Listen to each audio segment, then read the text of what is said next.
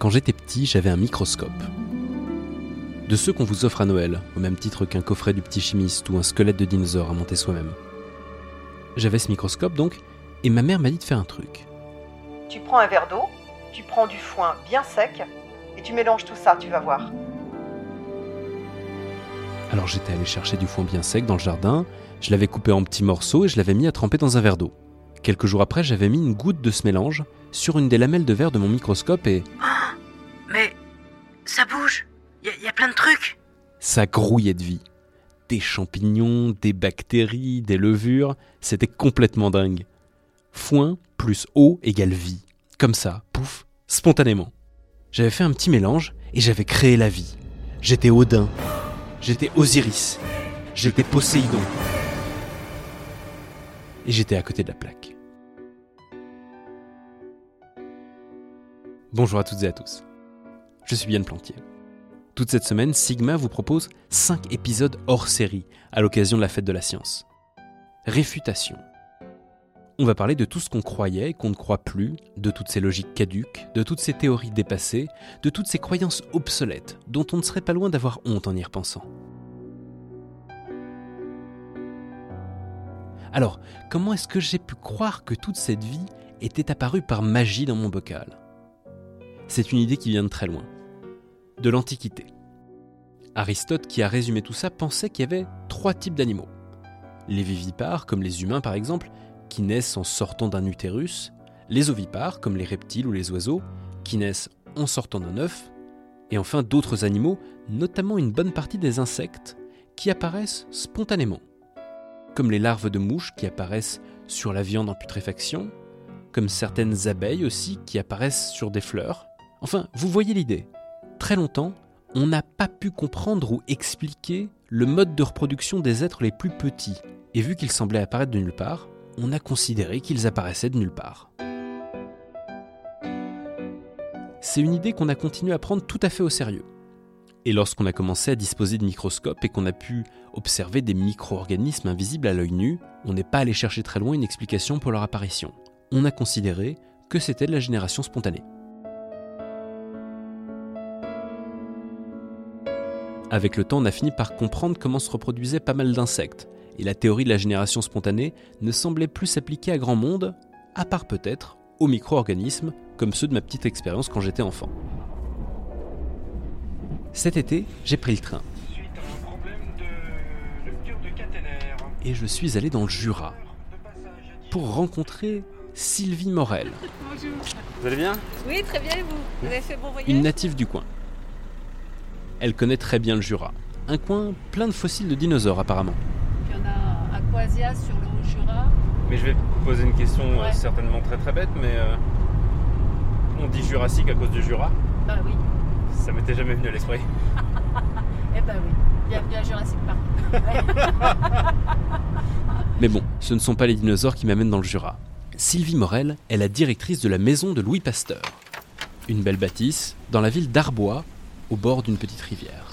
On est sur du petit coin mignon quand même. Hein. Ah, c'est sympa ici. Regardez un peu le jardin. C'est une maison assez bourgeoise qui est restée dans l'état où elle était à la mort de Pasteur. Il y a encore son labo, on va aller y faire un tour, mais il y a aussi son salon avec son billard, Alors, Pasteur était un assez bon joueur, mais était plutôt mauvais perdant. et puis sa salle à manger et sa chambre avec son minuscule lit. Il devait pas être très grand. Pasteur aurait mesuré 1m61. Ouais, le- on dirait un lit d'enfant. On a conservé une de ses paires de chaussures, il faisait du 37. C'était un grand homme, mais en format réduit. Pasteur, on le connaît principalement parce qu'il a découvert, parce qu'il a inventé le vaccin contre la rage. Pour beaucoup de monde, c'est vraiment ce qui est resté. Mais son premier gros coup, ce pourquoi je suis venu dans sa maison, c'est parce qu'il a mis fin à la théorie de la génération spontanée. C'est une théorie à laquelle il ne croit pas.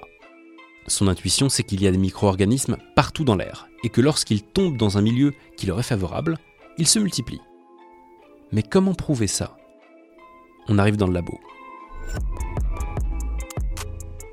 Pasteur utilise de petits ballons. Ça ressemble à des ampoules électriques avec un liquide à l'intérieur. Ce sont des ballons en verre hein, euh, qui euh, contiennent euh, environ 100 millilitres de bouillon de culture. C'est très littéralement du bouillon. Bouillon de poule, bouillon de veau. Les micro-organismes adorent ça, ça s'infecte très vite. Pasteur les fait bouillir, et en quelques minutes, c'est stérile. Il n'y a forcément plus rien de vivant à l'intérieur. Mais si la génération spontanée est vraie, une fois que ça aura refroidi, ça va vite se remettre à grouiller de vie. Alors Pasteur fait légèrement fondre le col du ballon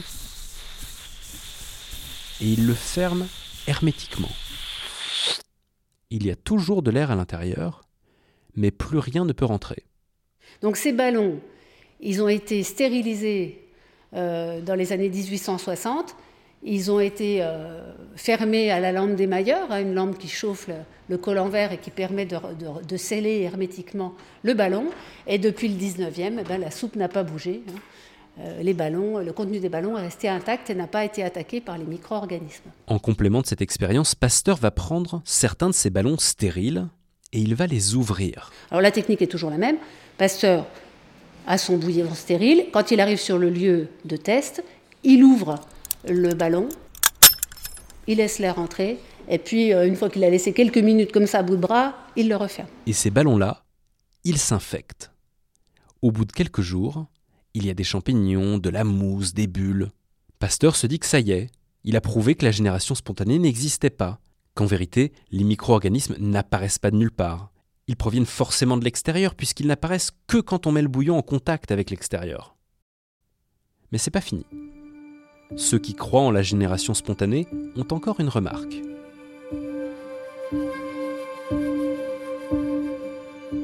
En faisant bouillir le ballon, Pasteur a stérilisé le liquide et c'est très bien, mais il a aussi martyrisé l'air. Et en refermant le ballon, il a piégé cet air mort avec le liquide. Et c'est pour ça, disent-ils, que rien ne se passe. Qu'à cela ne tienne, Pasteur se dit je vais trouver une expérience qui permettra de mettre le bouillon euh, en contact avec l'air ambiant, libre, non martyrisé, mais pas en contact avec les micro-organismes. Comment on fait ça? Alors comment fait-on ce- ce- cette chose? Pasteur va prendre un ballon à col droit. Un ballon comme les autres, avec une ouverture vers le haut, Et à l'intérieur de ce ballon à col droit, il va mettre un bouillon de culture très fermentescible, c'est-à-dire très appétissant pour les microbes qui sont autour de nous dans l'air. C'est sûr que si un microbe tombe sur le bouillon, il va le manger et ça va développer des moisissures.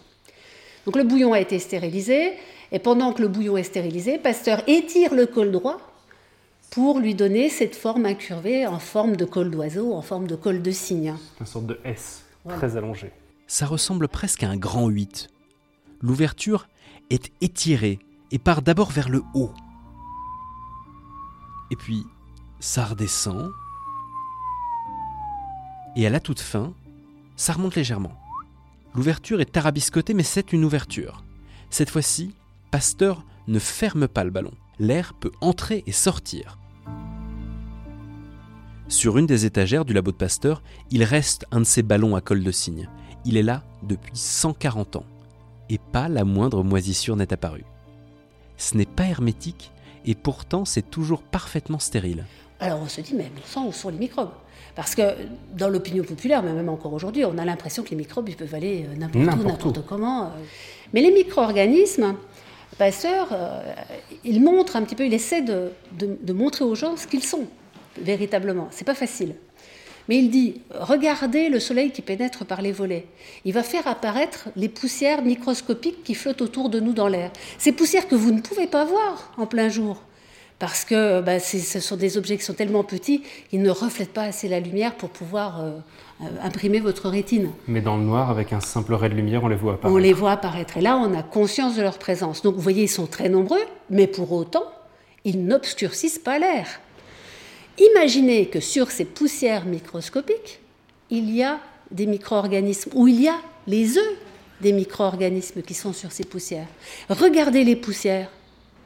Si on ne bouge pas, lentement mais sûrement, les poussières ont tendance à rejoindre le sol. Elles sont liées, elles sont soumises aux lois de la gravité. Eh bien, dans le col de cygne, c'est la même chose. On peut imaginer que les poussières qui sont dans l'air, elles se déplacent, portées par les courants d'air. Là, la forme incurvée va casser le courant d'air.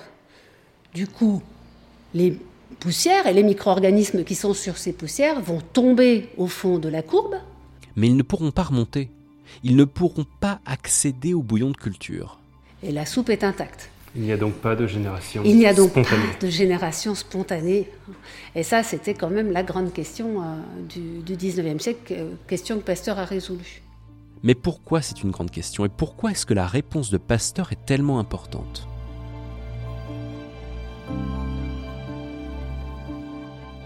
Si les micro-organismes n'apparaissent pas spontanément, mais qu'ils ont un cycle de vie, alors on peut perturber ce cycle de vie. S'ils ont des modes de déplacement bien définis, alors on peut perturber ces déplacements.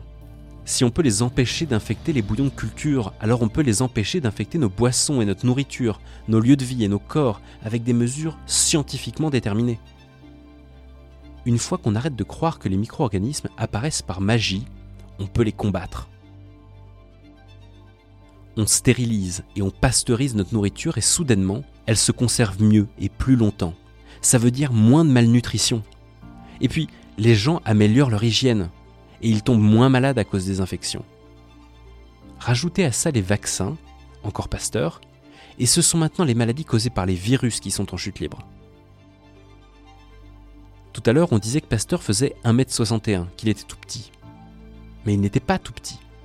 Il faisait une taille presque dans la moyenne pour l'époque. C'est nous qui sommes grands. Et pourquoi on est grand à votre avis? Bah Parce qu'on passe plus notre enfance à lutter contre des intoxications alimentaires, contre des infections à la moindre petite coupure ou contre des virus. On n'a plus ces problèmes. Entre 1880 et 1960, malgré deux guerres mondiales, les Français ont pris en moyenne 5 cm. Nos corps sont en pleine forme. Ils ne dépensent plus leur énergie à lutter pour rester en vie. Ils grandissent.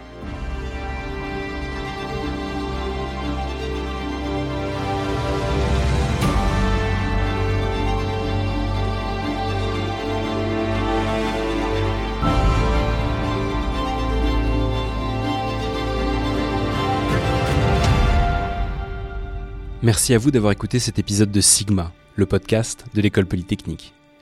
Si vous aimez ce podcast, vous pouvez vous y abonner, nous mettre des étoiles, parler de nous à vos amis aussi. N'hésitez pas à nous suivre sur les réseaux sociaux. Dans le prochain épisode, on va parler du cerveau immuable. J'espère que vous serez au rendez-vous.